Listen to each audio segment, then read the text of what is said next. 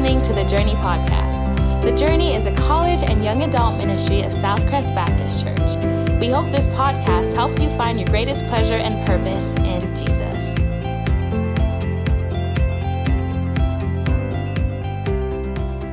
Amen. Y'all can be seated. Hey, guys, can you put those last lyrics that were up on the board? Like, um, will you meet me here again? Is that question? Is that going to throw us off too much? If it does, it's like over the graphics. Sorry, I pulled the curb curveball. I asked them to do that. Thank you so much. It's all, all I want. It's all you are. And really, would you say, will you meet me here again? That, if we were like writing a sentence, writing an essay, maybe put a question mark, right? If it wasn't do y'all know the answer to that question? Like when we ask God, Will you meet me here again? You know what the answer is for his people? What's the answer? Yes. Amen, right? Yes, that's true. When God's people gather like this, the answer to that question is yes. He, he will meet us. Isn't that beautiful?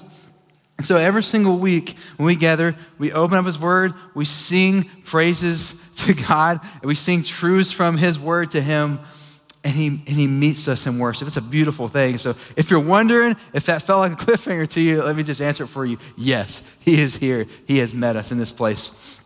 Hey, I was thinking this week um, about some times in my life, um, maybe some experiences you would say that kind of left me in awe. Like one of those things where like, hey, there, there are some really cool things that happen, but there are some things that are on like kind of a next level. You sort of enter into this man, you're just like, man, I don't think I'm going to experience this type of, of just glorious uh, beauty, amazing type things many times in my life. For, for, for many of you, I'm sure you, have maybe have encountered that uh, in some uh, time in your hashtag journey in the Christian faith. Um, like maybe it's been a camp or something. Maybe there's been just an amazing Tuesday night where the speaker was just blowing. I'm just joking. Um, you've had an experience where you kind of left or in that moment, like, wow that was incredible. And one of those things for me, I, I would say, I'm going to share two.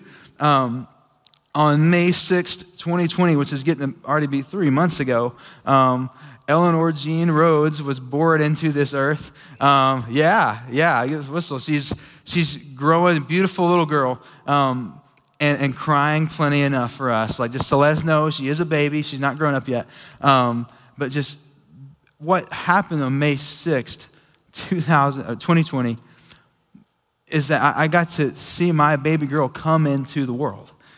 Like I got to see life enter into the world. And God did that, but part of me was like, and I was a part of that. So I'm like, that's crazy. And seeing her breathe and cry for the first time is just absolutely amazing. So, really a breathtaking moment. But let me tell you something that's even better. I'm not just saying this because my wife is here for brownie points. Um, I remember this moment um, at our wedding, what's typical for the groom to be waiting um, for his bride to, to come down the aisle. And, and usually, especially in the modern day, um, we've kind of left the traditional uh, hymn, and maybe there's some, we kind of chose uh, just some, like a really beautiful song in the background uh, to be playing. I think it was called Where I Land. Is that right? Where I Land? Yeah. And so I don't remember the artist, but beautiful song, kind of a tear jerking type song. And so I knew, okay, I'm standing there at the, the typical whatever, you know, I knew like this could be an emotional moment. I, like I, am a crier. I'm, a, I'm a, just a big soft teddy bear, um, and so I knew that was a possibility. What I didn't know is how quite literally breathtaking this moment would be. And here's what I mean. Uh, tears start to kind of stream as music's playing. I'm seeing Caitlin walk down the aisle with her dad. But what I'm trying to do I'm okay with the tears. It's, it's the audible sobbing that I'm trying to avoid. Like, you know what I mean? Like it just sounds ugly. It's like, I look ugly. I don't want to sound ugly too. You know, like uglier than normal ugly. You got me? You know what I'm talking about? And so this is my wedding. I'm sure she would appreciate a great picture where like my face isn't turned inward from crying and making bellowing sounds that no man should make. Um, and so I'm trying to hold the audible sobbing back and and, and, uh, and trying to hold my breath in, all of a sudden, while she's walking down this beautiful moment, everyone's turned looking at her, I go, like that. That came out of me because I'm trying to hold in the tears. Like, and her mom, so her mom is like, seeing, look at her, and she turns to me like, what the heck? You know, what just happened? And I'm like, I'm embarrassed, but in the moment, literally that the, the gravity, the glory, the beauty of what was happening, um, it just hit me in a way I, I can't explain. I don't think I've done that again. I hope not. It's not like a regular thing. I'll let you know if I do, but literally just breathtaking. It, it was hard to like physically breathe because of the beautiful weight and glory of that moment. Do you know I've never I've never done that at a worship service. I've never felt the weight and beauty of God's glory in a worship service to where it literally took the breath out of me. And I, and I, and I wonder if you relate because as, as beautiful as that was, like I'm, I'm going to acknowledge that may have been for brownie points. I'm just joking as wonderful as that was, it was a good and glorious thing. The best beauty that that moment had to offer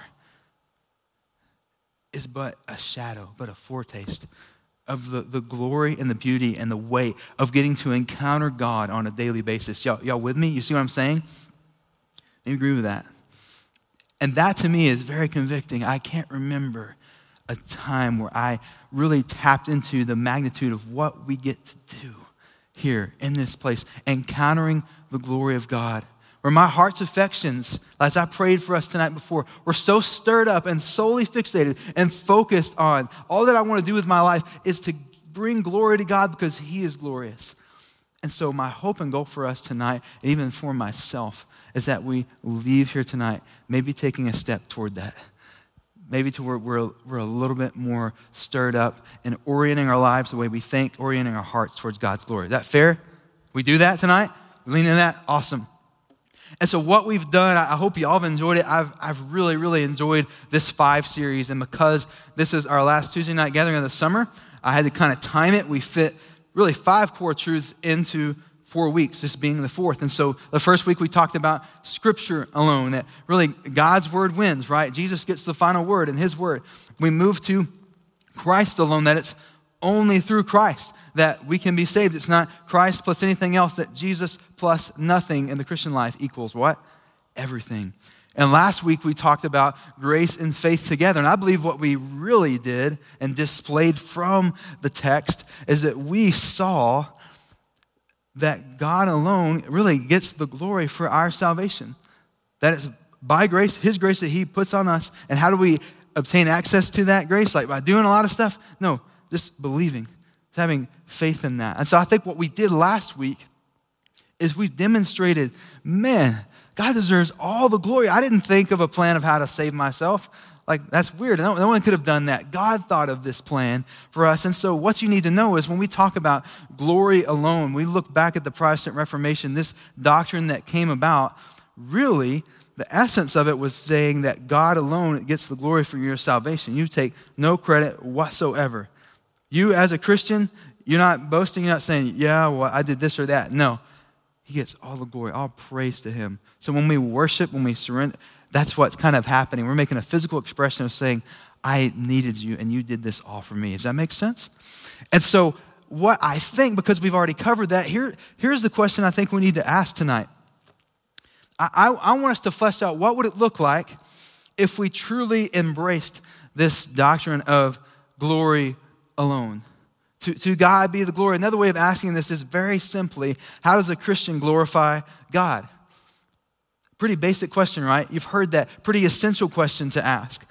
But when you step back, it, it seems obvious, like, huh, yeah, that's a really important question to ask. That seems to be like one of those, like, at the end of my life, I'm probably going to maybe conjure up the question, how have I glorified God with my life type thing. So let, let's start now. What would our lives look like? What would others see in us? What would God see in us if we were glorifying him. Now, that can be a long list, but we're going to focus on five really core things that I think are true. If y'all would turn with me to Romans chapter 1, we're going to be in five different, um, really either a, a verse or very, very short passages, five different ones tonight. Remember, our goal is to walk away tonight, maybe stir it up just a little bit more, carrying, orienting our lives, centering our hearts on glorifying God. What, what does this look like? So, Romans 1 18 through 25, we're going to get an example of what not to do, okay? So, here it is. This is talking about us before we, we met Christ. It says this in verse 18 For the wrath of God is revealed from heaven against all ungodliness and unrighteousness of men, who by their unrighteousness suppress the truth. For what can be known about God is plain to them, because God has shown it to them. For his invisible attributes, namely his eternal power and divine nature, have been clearly perceived ever since the creation of the world and the things that have been made. So they are without excuse. For although they knew God, they did not honor him as God or give thanks to him, but they became futile in their thinking and their foolish hearts were darkened.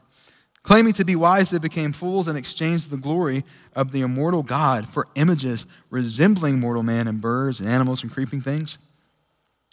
Therefore, God gave them up in the lust of their hearts to impurity, to the dishonoring of their bodies among themselves, because they exchanged the truth about God for a lie and worship and serve the creature rather than the Creator, who is blessed forever Amen. You know what God gave them in verse 25? He gave them up to what they wanted.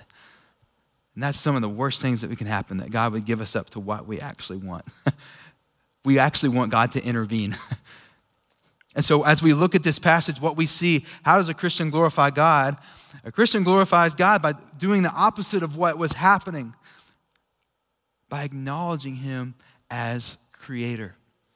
You see, the essence of what happened is that we, apart from Christ, we will worship and serve what is created versus God. That's our default. We will revere glorified, created things.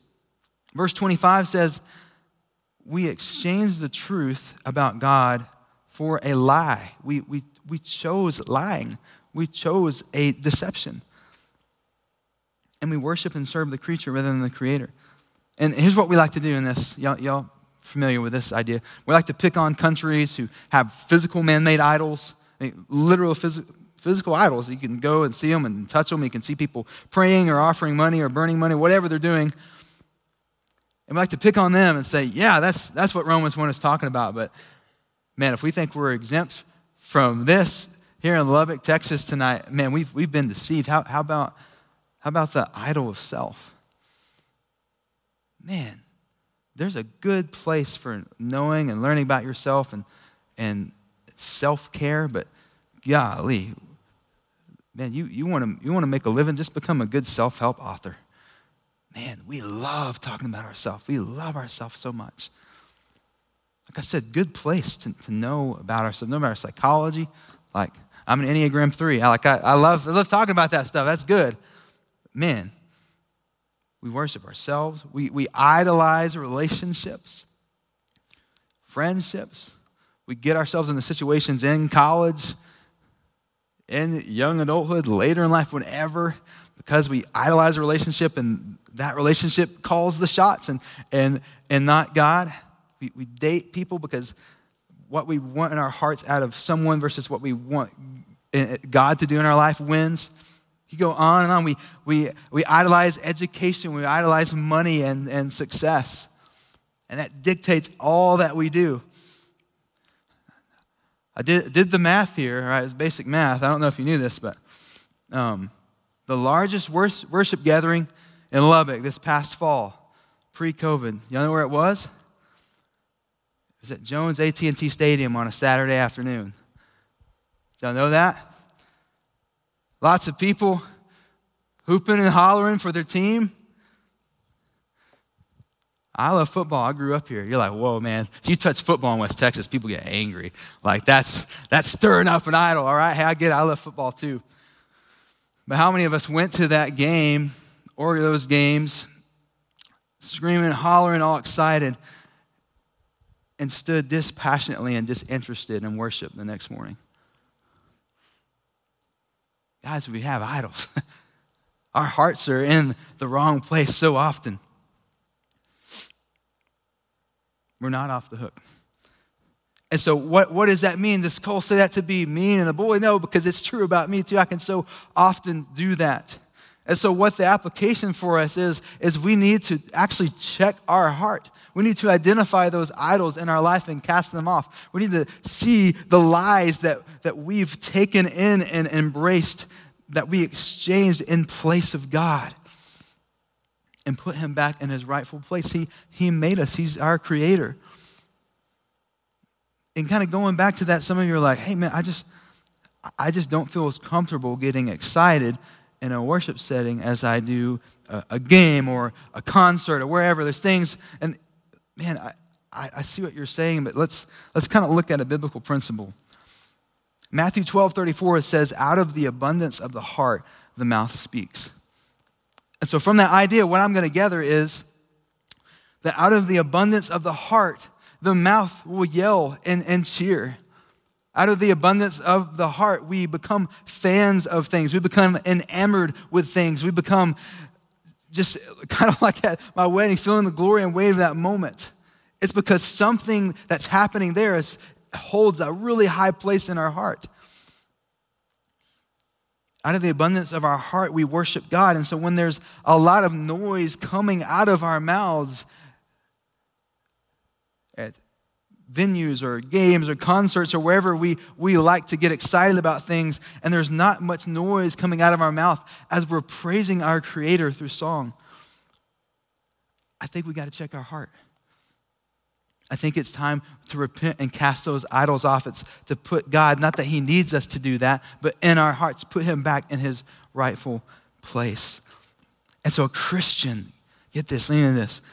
It sounds simple on the surface, but oh my goodness, we have to do this. We have to acknowledge him as our creator and worship him rightly as our creator.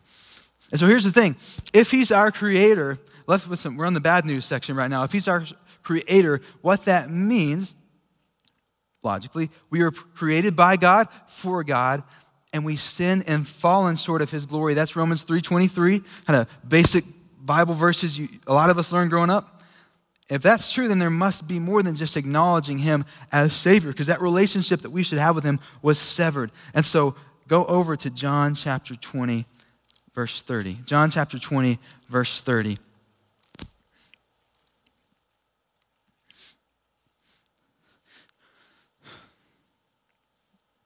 John tells us the purpose of this book. Your, your header right there on 30 and 31 should say the purpose of this book. Isn't that cool? Like he's telling you, we don't need commentators to tell us, well, this is why he wrote this or that. John is saying, this is why I wrote the book. Now, Jesus did many other signs in the presence of the disciples, which are not written in this book. But these are written so that you may believe that Jesus is the Christ, the Son of God, and that by believing you may have life in his name. Friends, a Christian glorifies God by believing in the gospel. I would actually say that's where it starts. Like if you haven't believed in the gospel, if, if God has not saved you, you're not glorifying God. So, the most pertinent way in which you can do that is to believe in His plan of redemption for you, how He's entered into our space and, and provided a means that we could be reconciled to Him. John so explicitly says, so that you would believe. This is why these truths exist, not just to say, oh, that, those are some cool stories. Man, I, that'll sound, that'll put me to sleep at night. That's a cool, sweet story. No, to believe it. And this glorifies God because what we're basically seeing in the gospel is we're seeing who God is, who we are, and what we need. So Tim Keller summarizes the gospel like this. He says the gospel means God, you can summarize it like this God saves sinners. So, God, creator, in the beginning, before, outside of time, infinite, glorious, beautiful. And we're and He created us. Then what, what was the need for saves? Well, we kind of messed that up, right? And so he enters into our space, sent Jesus to die on the cross for our sin, rise from the dead, conquering sin and death for all eternity. He says, just believe in me, believe in who I am and what I've done, and you can be saved of your sins. That's the saved part. And then the sinner's part, that's us. That's who God saved.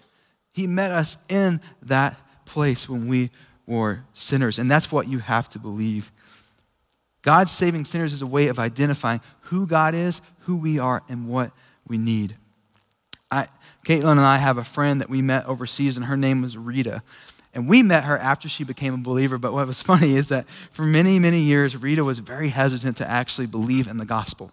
She knew it. She probably, she's a super smart girl. She probably knew the gospel better than some of the believers in there, probably articulated better, did all the churchy things, did all the Christiany things.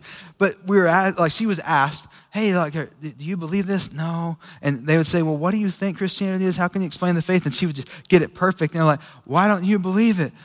And then finally, one day, she did. But here's the thing Rita was doing all the right things except for actually glorifying God by believing in the gospel.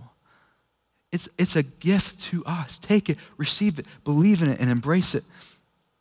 And so, our application for tonight, this may only apply to, to some of us in the room. I hope, hope only some, especially if you've been coming here a while if you haven't done that or are unsure, I think it's time to glorify God by, by saying, God, I know who you are. I know who I am. I see that. And, and I know what I need. It's you. And you're like, is it really that simple? And I say, yes. At the heart of what believing in the gospel, how it does it glorify God, it's basically you finally admitting, I need you. How many of you have trouble asking for help in this room? I have trouble asking for help. I, I, I don't want to, I'm going to do it myself. It's, it's where, and, and how much of a blessing is it to people in our life that love and care about us when we let them help, right? How much more on an eternal scale is, is that for God? It's the ultimate reality check. You're finally in tune with what's actually happening. You need help. A Christian glorifies God by believing in the gospel. And so I feel like there's so many other ways we can glorify him, but we, we can't miss this next one. It's, it's obvious. Go over to Hebrews 12, Hebrews chapter 12, verse 28. And let's look at this. I told you we're going to be in lots of different places tonight. Hebrews 12, 28, one verse. By the way, if you're a note taker, um, great verses to re- remember. If you're asked the question, hey, where does it say we're supposed to do these things or whatever? Just a real practical thing to hold on to. So, Hebrews chapter 12, verse 28, it says this Therefore, let us be grateful for receiving a kingdom that cannot be shaken, and thus let us offer to God acceptable worship with reverence and awe, for our God is a consuming fire. I read 29 because it's just a really cool verse. Our God is a consuming fire. Hey, do you know what they no one will ever say about me, no one will ever say that, that Cole Rhodes is unshakable, undefeatable, unstoppable. That's just not a characteristic that me nor you will ever have. But God does. The one who created us, the one who is actually unshakable, his kingdom is undefeatable, unstoppable. We sing that song, Unstoppable God, let your glory go on and on.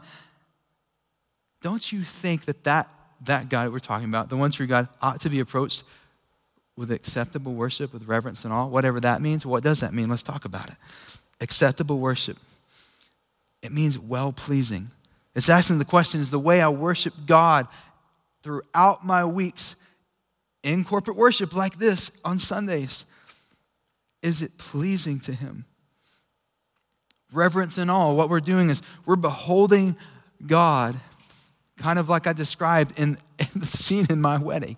Like, we're beholding him for who he truly is. He's, he's glorious. One of the, the commentaries that I read is it's like there's also this caution element. And it's not that you're fearful of God, like, oh no, it's that you, you realize the magnitude of what's happening. They, they picture you carrying a super expensive vase around in your hands. You're kind of just walking like you, you don't want to drop it. You know, it's like someone's told you this is really valuable vase and you're kind of just, you're almost like trembling because you don't want to drop it and you set it in its rightful place.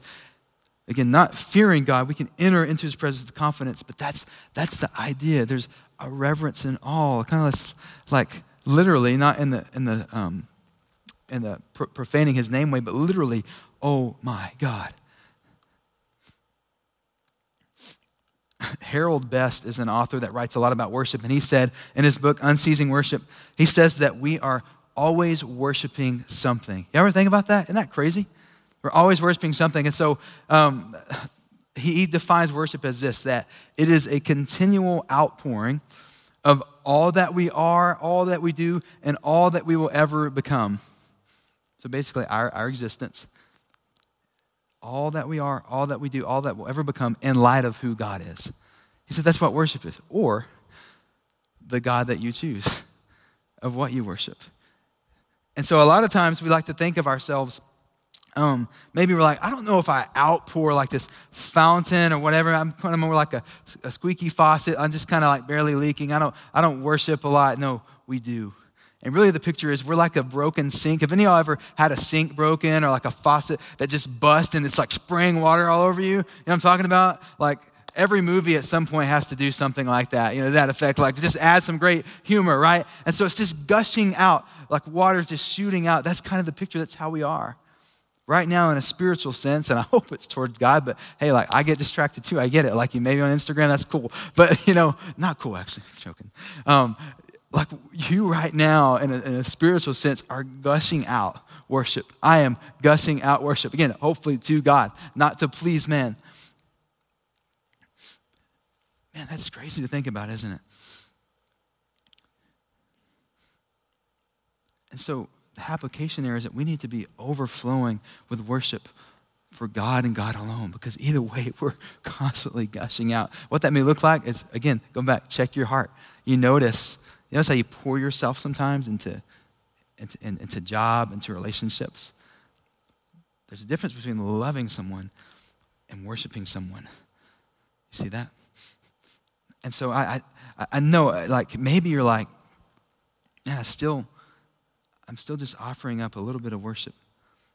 I don't, I don't think I'm overflowing. And whenever I come into to worshiping God, I feel like that, that faucet that's busted you're talking about, I feel like that dials back. And, and then for God, my worship to God is that squeaky faucet, just, just a little bit. I'm not pouring out.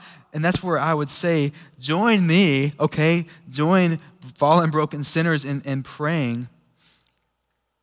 God, help me offer to you acceptable worship.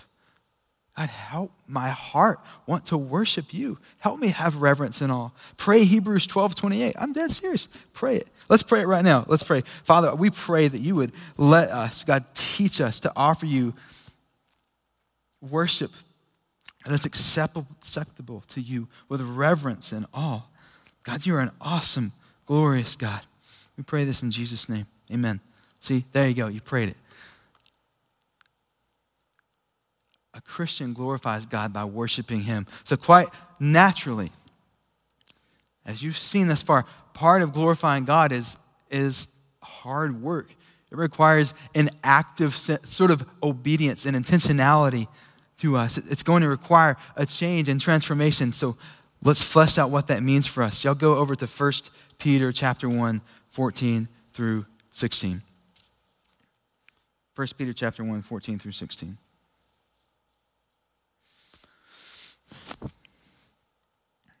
It says this As obedient children, do not be conformed to the passions of your former ignorance. But as he who called you is holy, you also be holy in all your conduct, since it is written, You shall be holy, for I am holy. Now, some of you, I, under, I understand maybe younger Christians who just never really try. You're like, man, I don't really like the Old Testament. I like the New Testament. But guess what? Peter, right here, quoting straight from the Old Testament, shows very clearly, man, same truth of God, just one's Old Covenant, one's New Covenant. It's not outdated, it's whatever. It's all of God's Word. And Peter quotes from Leviticus chapter 11, verse 44, when he says those words, like, You shall be holy, for I am holy.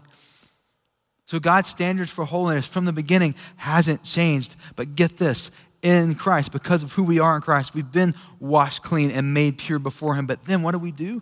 We don't waste that, we walk in that holiness. We actually pursue it. So a Christian glorifies God by pursuing holiness. The essence of it is this God is holy, so we're holy. Our Creator is holy, so we're holy. The one who made us is holy, so, so we're holy. How, how weird would it be to see? I'll just do like a truck that I really want to want to have someday, like a, a brand new, like, let's say 2021, like Toyota Tundra, like like Toyota made this, but it's but it's ref- acting like a Honda. Let's just say that's weird. No, no offense to your Ridgeline Hunter. You know what I mean? Toyota's better, sorry, man. Um, but it's, it's made by Toyota, that's its maker, but it's reflecting the image of a Honda. Well, I'm not buying it, that, that's the piece of, I'm just joking. But that would be weird, that'd be a weird concept. And so that's what happens when we, our maker, God, He is our maker, He's our creator, and we reflect an image or reflect something different than who He is. And so what we do, because He's holy, we're holy. It's the idea that we talked about in our First Corinthians series that we are a temple of the Holy Spirit. Though imperfectly, people should be able to look at us and get a glimpse or a little bit of a taste of the beauty and glory of God. Again, imperfectly. People could kind of look at us and say, man, I, I want to know what's going on inside of them. Like, that's beautiful. What is that? I want to kind of stop and, and talk to them like, man, what, what's going on in your life? And so here's something super practical. I, I thought about this. Um, I, I, hope this resonates with you.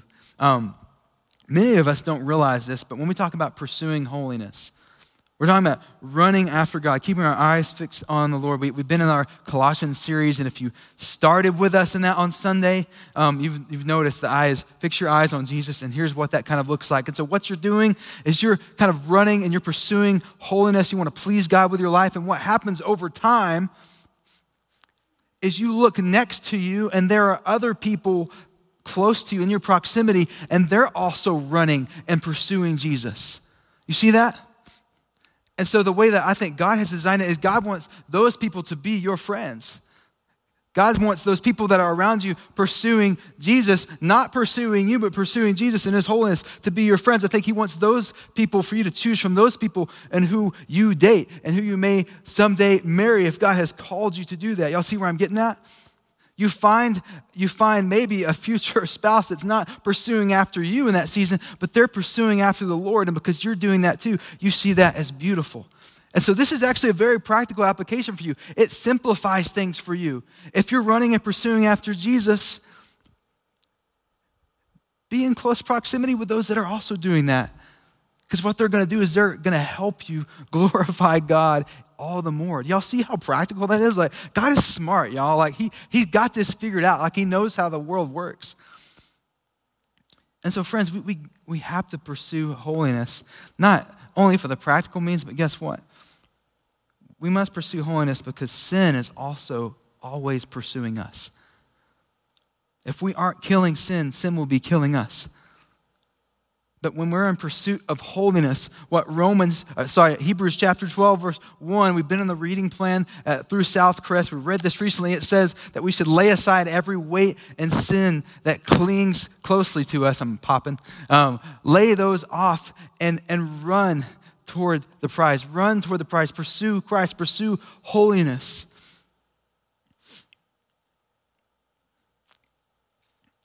And some of us are like, man, I, I don't want to put in the effort. That sounds really hard.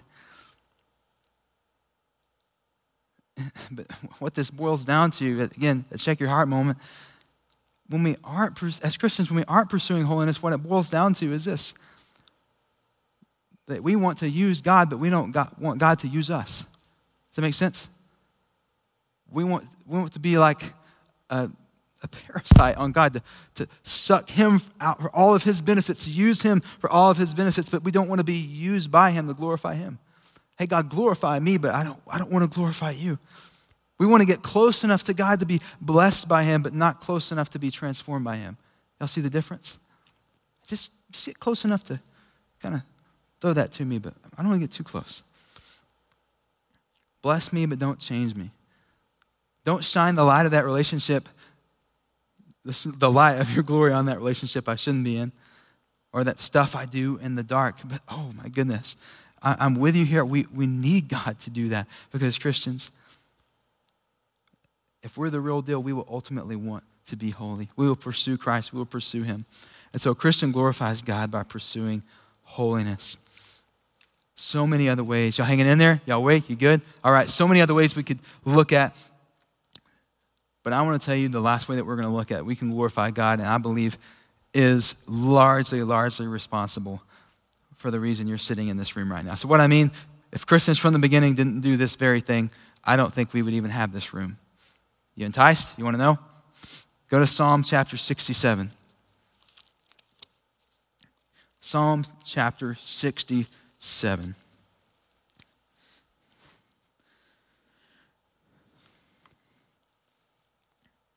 I'm going to read the whole psalm. It's only seven verses. It says this May God be gracious to us and bless us and make his face to shine upon us, that your way may be known on earth, your saving power among all nations. Let the peoples praise you, O God. Let all the peoples praise you. Let the nations be glad and sing for joy. For you judge the peoples with equity and guide the nations upon earth. Let the peoples praise you, O God. Let all the peoples praise you. The earth has yielded its increase. God, our God, shall bless us. God shall bless us. Let all the ends of the earth fear him. As I'm looking at this psalm, I center in on verse 4. It says, Let the nations be glad and sing for, for joy. So, what, what does a Christian do to glorify God? What, what is God going to be seeing us? What, is, what are others going to be seeing in us? A Christian glorifies God by proclaiming the gospel to everyone, everywhere, every chance we get. Now, that's a pretty bold statement. So, let me unpack that. What we're talking about, okay, what, here, here's a table. So, I'm, what, we're, what we're putting on the table tonight before God is we're asking the question, not like from easy to really hard. Hey, God, where can I kind of land in the middle and, and, and and how can I live for you, but it doesn't get too hard? Like, no, that's not what we're, asking. God, how can we get, grant to you maximal glory with our lives? How can we be spent for you?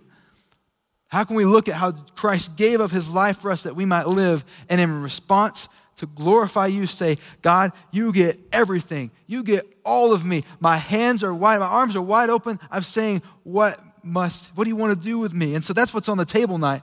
And so we orient our lives to make sure we're talking about our Creator who saved us.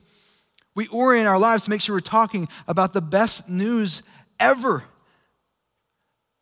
Like this isn't Fox or CNN. Like this is actual real news that happened. That's the greatest story that's ever been told. This is something that you want to tune into.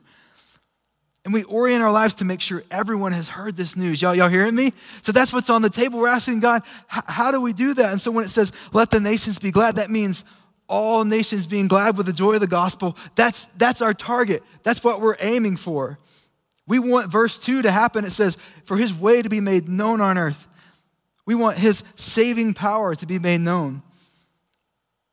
But the problem is, you see the contrast all around the world. Instead of let the nations be glad, what we more see is let the nations be mad. You see that? Let the nations be sad. This is another rhyming word. Let the nations be bad. Whatever. It's not glad, right? We're not seeing that. God's working. But when we see this is the vision, this is reality, this is what we're aiming towards. There are plenty of nations, there are plenty of people that don't even have access to this gladness. They have no idea what we're talking about. Places of which we, we don't even have a way to learn their language. Like, we can't even, even if they heard about this in their language, they're like, what's that? I was thinking about this. Um, did, did y'all know that there are people that have like been in war, like soldiers that have been in war, and they were never told that the war was over. Y'all know that? Now, if you, if you know anything about war, like we, it's portrayed in some different ways. Like if you talk to anybody that served, man, and they have to be really unique if they wouldn't tell you, it was good news when I was told I got to go home. You know what I mean? Or at least it was good news when I was told that the battle was over, right? So, uh, what was discovered a, few years ago, a few years ago, it's maybe been 10, 15 years ago, but um, it was discovered that there were two Japanese soldiers that were fighting in World War II, and they were hiding in the jungle in the Philippines. That was one of the areas where, where war was happening. For 30 years after the war was over. 30 years. They were hiding in the jungle because they were never told the good news. You don't have to fight. Now, it was bad news that they were defeated but they didn't have to fight anymore. They were, they were never told, hey, the, the war's over. Like, you can go home. Man, I, that's what's happening around the world today with the gospel. All around the world, there are so many people living day after day after day in a fallen, sinful, broken world, and they don't know that because of what Jesus accomplished on the cross, that the war is over. So if that story moves you, think about the greater reality and what our task is. When we're putting on the table, God, how can I glorify you? And what God wants to do is use us to declare the good news of the gospel and telling people, hey, the war is over, the battle is won. Christ said, it's finished. Jesus has won. Isn't that beautiful? Here's another story that's a little bit lighter. Okay, so growing up in a small town, what happened is that the clothes you're supposed to wear, the music you're supposed to listen to, the things that you should know that keep you relevant and cultured, of which I am not cultured. If you think I am, I'm just, I'm not cultured, all right? Yeah, I learn about things from you guys, you tell me, and then I just, I kind of pick and choose, all right? What I like, what I don't. I'm just joking, all right? And so, but these type of things, how to stay relevant, how to know what's, what's the right thing to, to do or wear or whatever, music to listen to, those type of things were always very late to come to Sweetwater, Texas. You know me? Small little town, two hours east of here. What happens is, is people from out of town would come in, maybe from Dallas, like the big city, right? Um, and, and they'd be wearing clothes that you hadn't seen before. They'd be talking about music that you're like, what? They'd be like doing things, They're like, man, that's, that's cool. Like, they're from Dallas or, or Austin or whatever. We got some Austin peeps in here. Y'all are still cool, and you're weird. Um, and so you can imagine me as like, you know, learning, man, NSYNC isn't cool anymore. You know? It's like 2005, it's like, I guess I'll go burn all the CDs I just bought last week, you know, and I'm dating myself talking about CDs. Here's the connection there. Uh, news travels fast. It's kind of hard to keep up with those type of things, but man, gosh, Jesus has been risen for 2,000 years. And people still aren't up to date. Man, do y'all, do y'all, do y'all see what I'm saying? That y'all kind of want to do something about that? This isn't new news.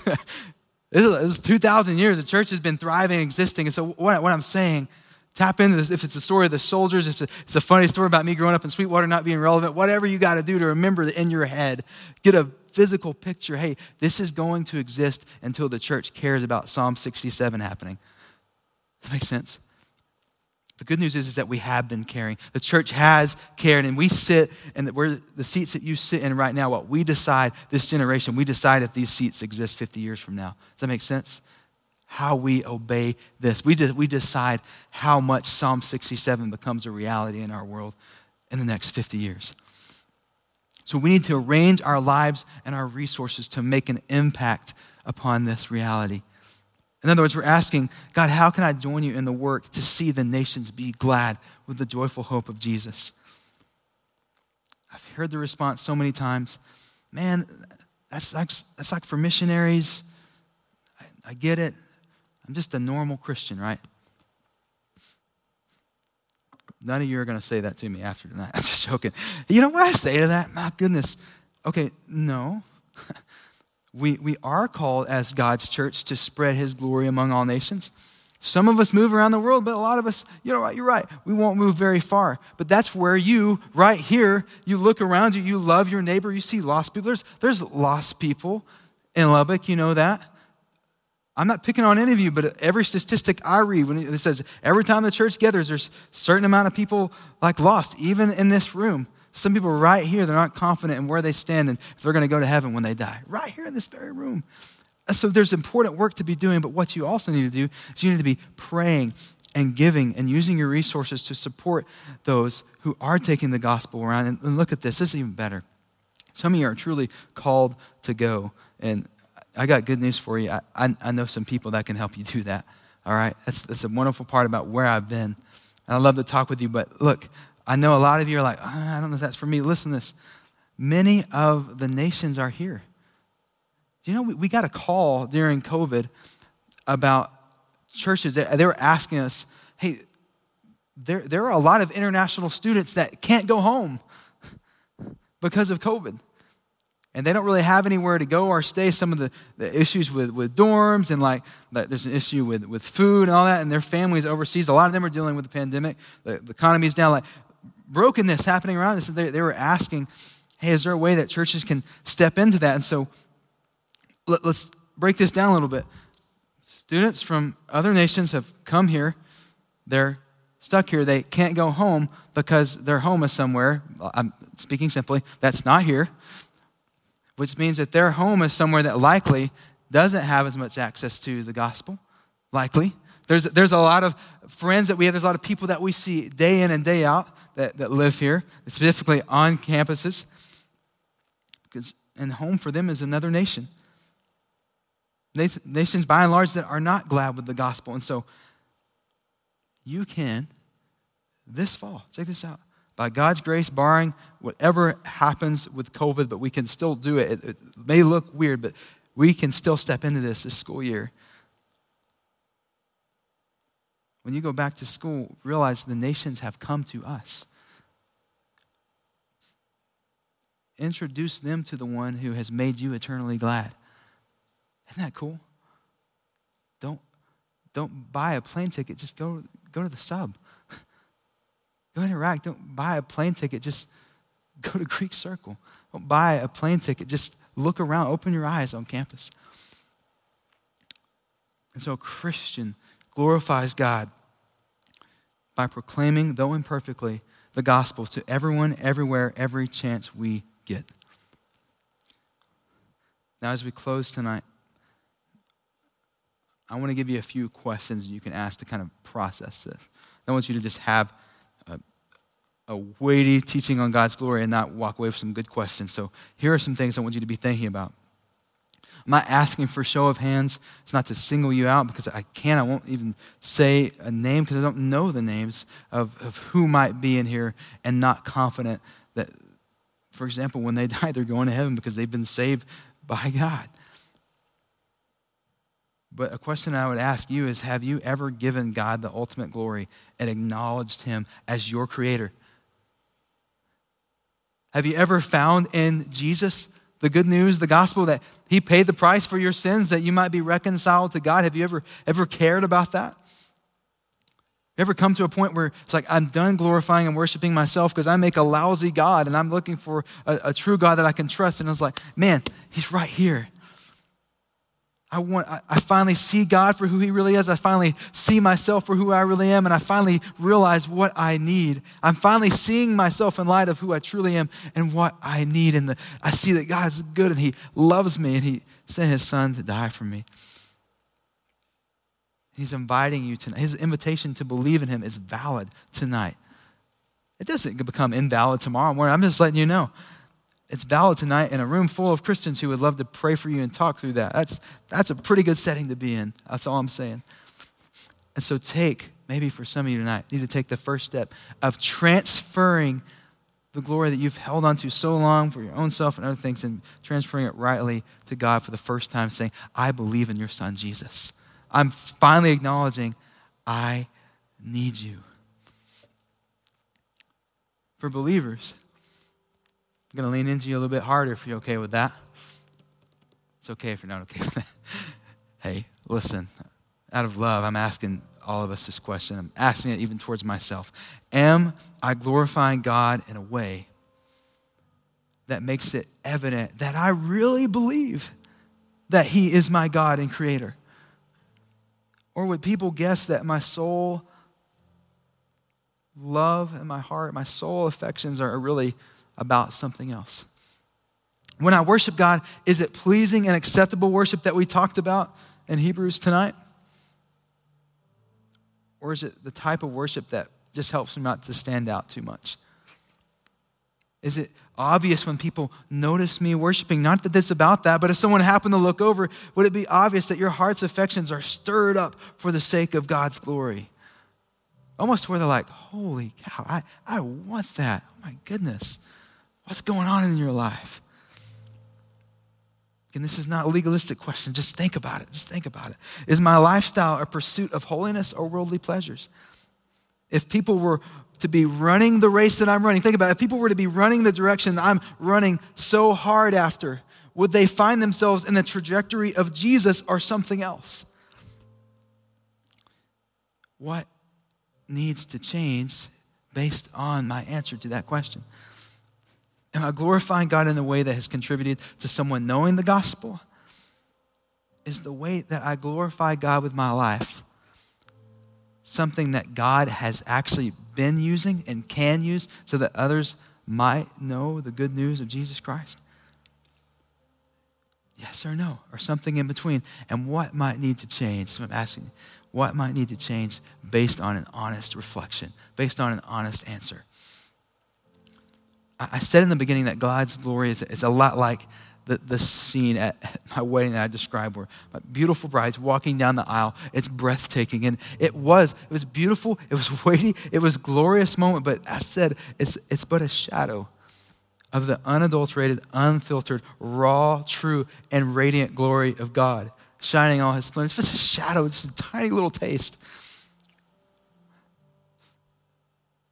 So uh, it's given, at least in a metaphorical sense, that God and His glory is breathtaking. So think about this. Take this away with you tonight. The one whose glory takes our breath away is the very one who breathes life into us. The one whose glory takes our breath away also breathed His last for us on that glorious cross. Amen? You could say amen, right? Baptist, right? Let's be, be good Baptist, all right? The one whose glory takes our breath away commands for all who have breath to praise and worship him. The one whose glory takes our breath away grants us the endurance to pursue holiness and run after him, even when we're out of breath, gives us endurance to keep running and chasing after him. The one whose glory takes our breath away sustains the very air that we have in our lungs, that we might use it not for just anything, to speak the words of the gospel, to tell the story of what God has done in our life, to see that the nations may be glad, given us breath to do that, that we may see others joining alongside us, beholding his, his beauty, his wonder,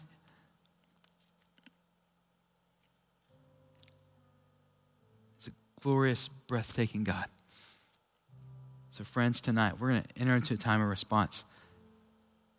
Here's what we do in unison together, we behold and we glorify our glorious, breathtaking Creator. Let's pray and ask Him to help us do that. Father, we, we open our, our hands before you. We, we bow our hearts before you. We put everything on the table.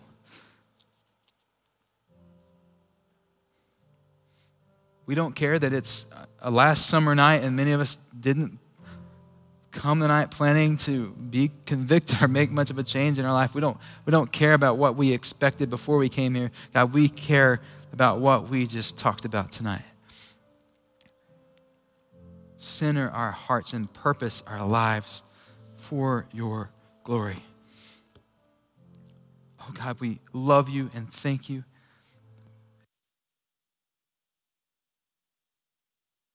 Raise our voices to you, God. So we raise our voices to you. May you meet us in this place.